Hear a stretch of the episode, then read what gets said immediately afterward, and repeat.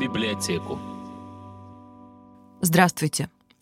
Пушкинка представляет 14 выпуск подкаста про библиотеку. Меня зовут Лилия Наркаева, я заведующая отделом внешних коммуникаций и социокультурной деятельности Национальной библиотеки имени Александра Сергеевича Пушкина Республики Мордовия. Это третий по счету выпуск, который связан с 20-й международной этнокультурной экспедицией фестивалем «Волга-река мира. Диалог культур волжских народов», в которой мне посчастливилось поработать.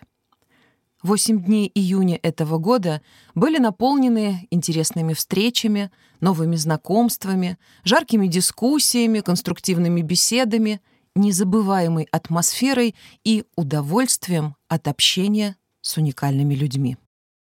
Супруги Девитаева. Александр Михайлович, профессор, доктор медицинских наук, сын легендарного Михаила Девитаева, летчика-истребителя, героя Советского Союза, уроженца Мордовии, совершившего побег из концлагеря на угнанном немецком самолете «Хенкель». Фердауса Смогиловна, Яркая, красивая, мудрая и харизматичная женщина с невероятной энергетикой. Их семейному союзу более 40 лет.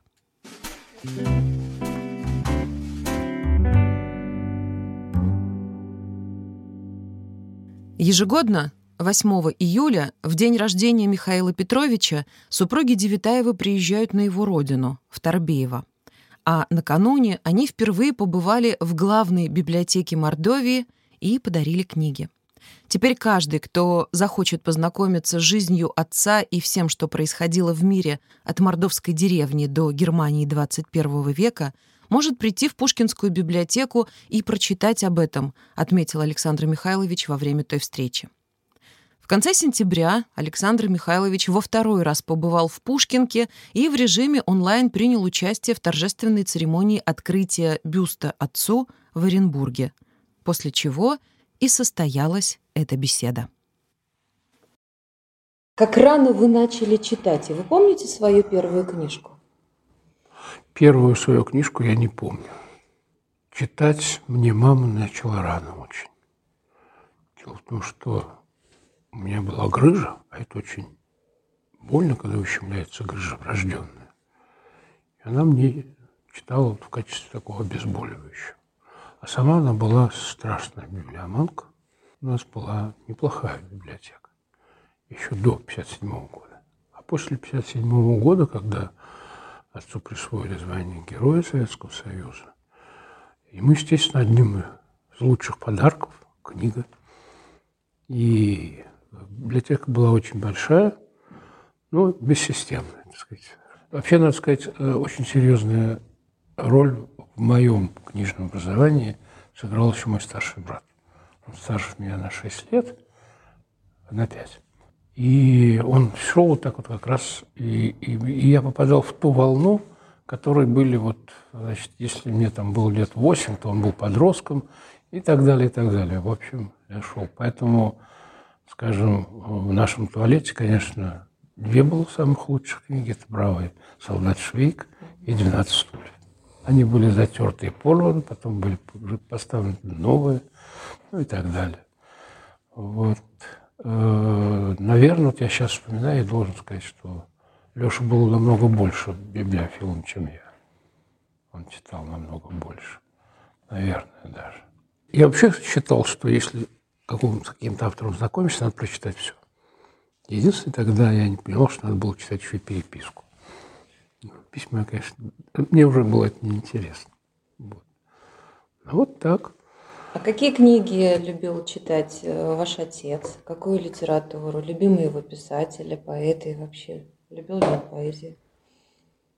Я думаю, что возможности читать у него практически не было. Хотя э, я с удовольствием вижу, у него есть одна записная книжка, которую он выписывал цитаты, крылатые выражения. И по этой книге я вижу, что он, так сказать, читал достаточно много. Но много это для него. Когда рабочий день заканчивался иногда в 2 часа ночи, а начинался в 6 утра. Поэтому сказать, что он был библиофилом, я не могу. тут прямой противоположности с мамой. Любовь к чтению все-таки прививала мама. Да. да. Ну, поймите, вот отца я в детстве помню только как уставшего, пришедшего с вахты капитана, которому, честно говоря, уже вообще ничего делать. Уже не надо. Там уже читать это уже роскошь какая-то. Михаил Петрович Девитаев – автор двух автобиографических книг «Побег из ада» и «Полет к солнцу». Александр Михайлович, а вы помните, вообще застали то время, и вообще какие сохранились воспоминания того времени, когда Михаил Петрович писал свою книгу? Дело в том, что, конечно, он писал всегда с литературным помощником, это понятно. Он диктовал? Вот. Э, нет, это была именно работа. То есть сначала писался какой-то такая, такая рыба, причем это все еще было от руки, потом уже шли правки. И надо сказать, что в книгах очень много ошибок. А вы помните эмоции отца? Может быть, заставляли вообще вот в процессе работы над этой книгой? Он вообще реагировал, говорил что-то, как-то э, комментировал? Он вообще, когда вспоминал, так по-настоящему, не... Э, он ведь выступал не по линии публику, общества а знания, вот да. Он очень тяжело общение. переживал, невероятно. А последние годы жизни он, я много раз это говорил в интервью, рассказывал, утром приезжаешь, ну, я почти каждый день к ним приезжал домой, и я вижу, значит, папу, так сказать, а мама была уже без ноги давно, и я к ней подхожу, там поцелую, и смотрю него, говорит, да, опять снился. Он в такие дни мог до обеда просто, как говорится, бродил по квартире, у нас такой длинный коридор, от него отходил кухню, комнаты. Квартира-то маленькая, конечно, всего 47 метров. Ну вот.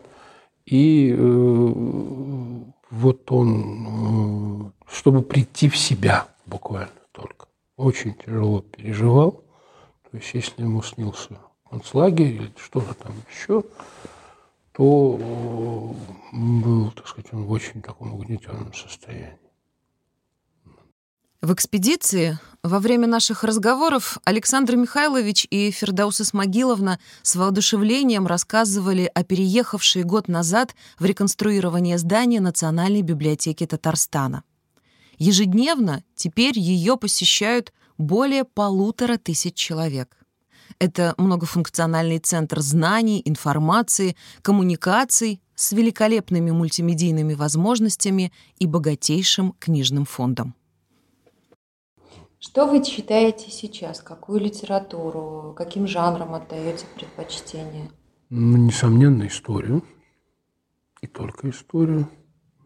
Сказать, что какие-то жанры нет, абсолютно. Вот. Люблю еще, так сказать, на религиозные темы читать книги. Но, так сказать, для этого много времени у меня нет. Да и вообще никогда его не было. Тоже потому что моя жена Фердаус всегда говорила, Саша, а что ж ты сидишь и готовишься? Ты же уже 30 лет читаешь эти лекции студентам. Ты же каждый год читаешь курс по физиологии. Зачем тебе готовиться? А я обычно перед лекцией ну, полночи проводил всегда обязательно. Ну и потом э, в то время ведь, э, когда я работал, занимался активно наукой, а о интернете еще не слышал. Вы посещали библиотеки? Ну, ГЦНБ, Государственная центральная, научная центральная медицинская библиотека, которая была сначала на площади Восстания, потом на профсоюзной. Это мой дом родной. Благодаря ей я полюбил Москву. До этого я был ярый. Такой ленинградец по городу. Поэтому в перерывах, когда уже, так сказать, одуреваешь слегка, обязательно гулял вокруг, а это бульварное кольцо и так далее. Вот. А книги, ну, это э, на самом-то деле было неплохой, так сказать, подборки, периодической, скажем, печати. Ну вот, я помню, что моя гордость большая. Я сумел раскопать журнал военно-полевой медицины США, где был описан один метод серебрения нервной ткани, нервных волокон. И я его разработал, разработал уже у нас и ввел, и красил этим серебром. И когда мне задают вопрос, а почему вы взяли военную секретную методику? Я говорю, какая военная секретная? Она доступная в литературе. Для этого пришлось перерыть ну, несметное количество. А библиотека тех времен, вообще вот в вашем воспоминании образ библиотекаря, с чем он связан? Вот, опишите свои Женщина. атмосфера. Э, нет, я, я не читал в библиотечном зале почти. Я имею в виду в детстве. Если вы про это спрашиваете. Нет, в студенчестве, когда же занялись научной работой. Когда приходилось много времени проводить. Научной работой в нашей библиотеке она находилась в храме, в церкви. Правильно сказать, придатки родильного дома. Ну, почему так сделали, я не знаю, но туда как раз свозили всех отпевать покойников, умерших, потому что большой медицинский городок. И, э, ну, естественно, в советскую, при советской власти это уже превратилось вот просто во что-то. Потом превратилось в библиотеку. Туда вот много чего свезли, но там было невероятно холодно. Вполне понятная причина, так был задуман архитектором. Это в Казани. Ну а московские библиотеки, вот те, о которых вы говорили, тех лет? Ну, во-первых, это, несомненно, конечно, женщины, достаточно такого, как я думал тогда, взрослые. С пучком на голове, шали на плечах? Ну, шали, да, да, вы знаете как, вот, э, как бы вам правильнее сказать, э, э, когда я приходил в библиотеку, меня, честно говоря, больше ничего не интересовало, кроме того, что, чтобы мне быстрее выписать то, что нужно – чтобы мне это потом заказать и быстрее бы все это взять, потому что было уже очень много мороки. Или ты выписываешь это, или ты э, заказываешь, а это, извините меня, не просто так, или фильм, или, значит, вот потом уж ксерокс это появился, и потом это было ужасно дорого. Вот. А так в основном вот приходилось выкручиваться. Ну, у нас у казанцев были свои секреты. У нас был чак-чак, у нас были стеклянные чайники, которые делают Василию под Казань. А самое главное, у нас была пленка.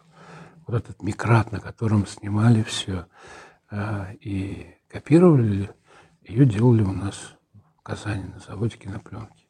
А дети, ваши внуки, вообще, как вы считаете, можно ли привить э, ребенку любовь к чтению, если да, то каким образом? Или это все-таки уже естественная потребность или просто рождается с человеком? Ну, во-первых, я... Э, у нас была обычная такая двухкомнатная квартира. Э, я имею в виду у нас с женой и двое маленьких девочек. И как только они обе появились, я тоже соорудил с двух сторон около... А спальня сначала на одной кровати, я соорудил сначала с одной стороны, а потом уже с другой стороны, с другой стенки противоположной, стеллажи, и на них э, вот, стащил все то, что у меня всегда был хороший кабинет в медицинском институте. Ну и многое, конечно, я у отца, так сказать, забрал из его библиотеки. Вот. И, ну, гордился своей подборкой э, поэзии. Собственно, она и сейчас есть. Конечно, большая подборка была военачальник вообще вся литература мемуарная. Был, э, был, был целый шкаф. И большинство книг с надписями дарственными.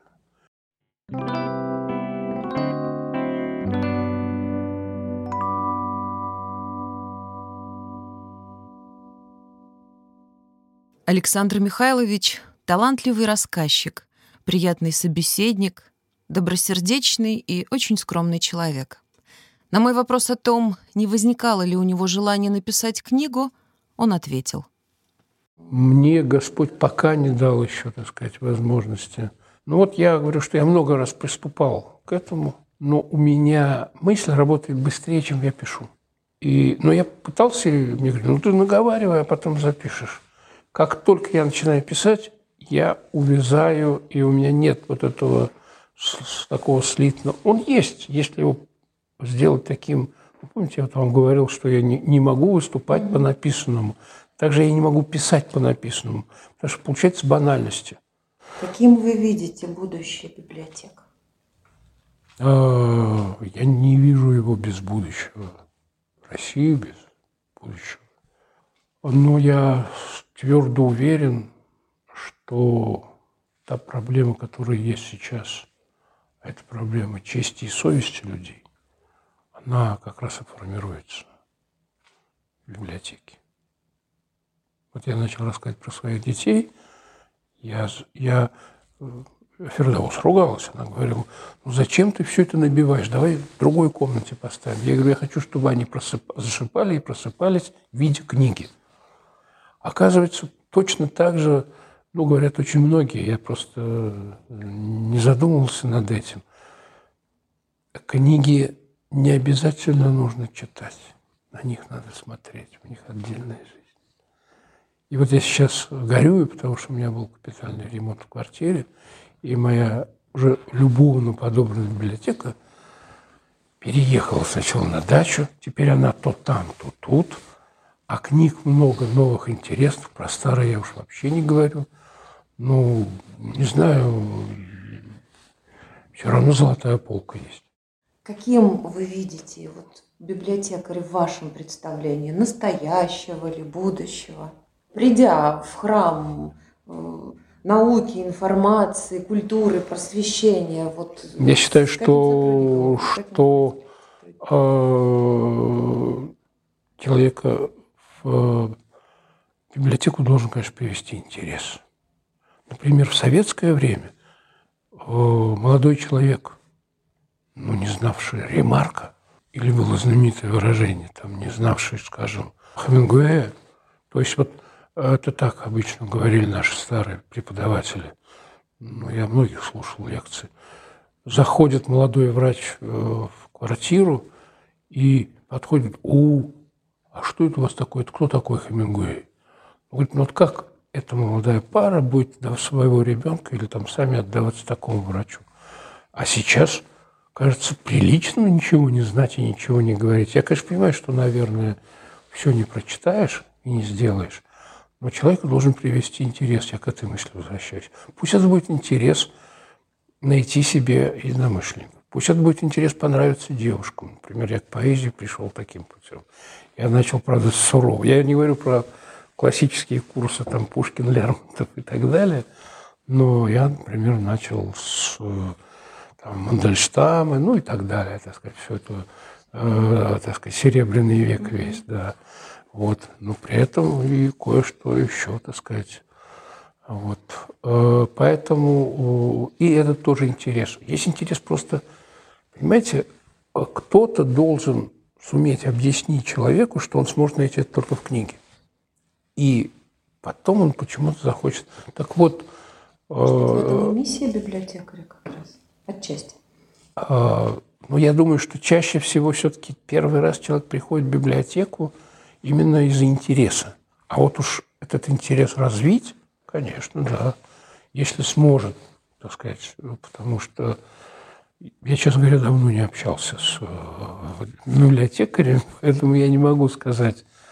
Но я, ну, у меня какое-то такое подозрение есть, что не очень-то, так сказать, э, нынешний библиотекарь хорошо образован. Просто вся, вся система образования наша рухнула. Поэтому, и поэтому, конечно, ну что, что говорить, как человек сам себя может сделать? Только читая. Александр Михайлович, ну, завершая наш разговор, что бы вы пожелали сотрудникам и пользователям Пушкинки? Ну, тем, кто придет к вам, я бы пожелал, чтобы они нашли то, что хотели помощью библиотекаря или просто обратившись к фондам. А тех, кто здесь работают, чтобы могли помочь. Спасибо. Пожалуйста. Александр Михайлович, спасибо. Я надеюсь, до новых встреч. И непременно в Пушкинке. Удовольствием. Кто-то сказал, что мир меняется после каждой прочтенной книги, после каждого просмотренного фильма, после каждой новой встречи. Бывают встречи, которые врезаются в память навсегда. Их совсем немного. Такими для меня стали встречи с истинным и ярким представителем своего поколения, настоящим ученым, интеллигентом и человеком высокой внутренней культуры Александром Михайловичем Девитаевым и его необыкновенной супругой Фердаус Исмагиловной. На этом я прощаюсь с вами. До новых встреч в Пушкинке.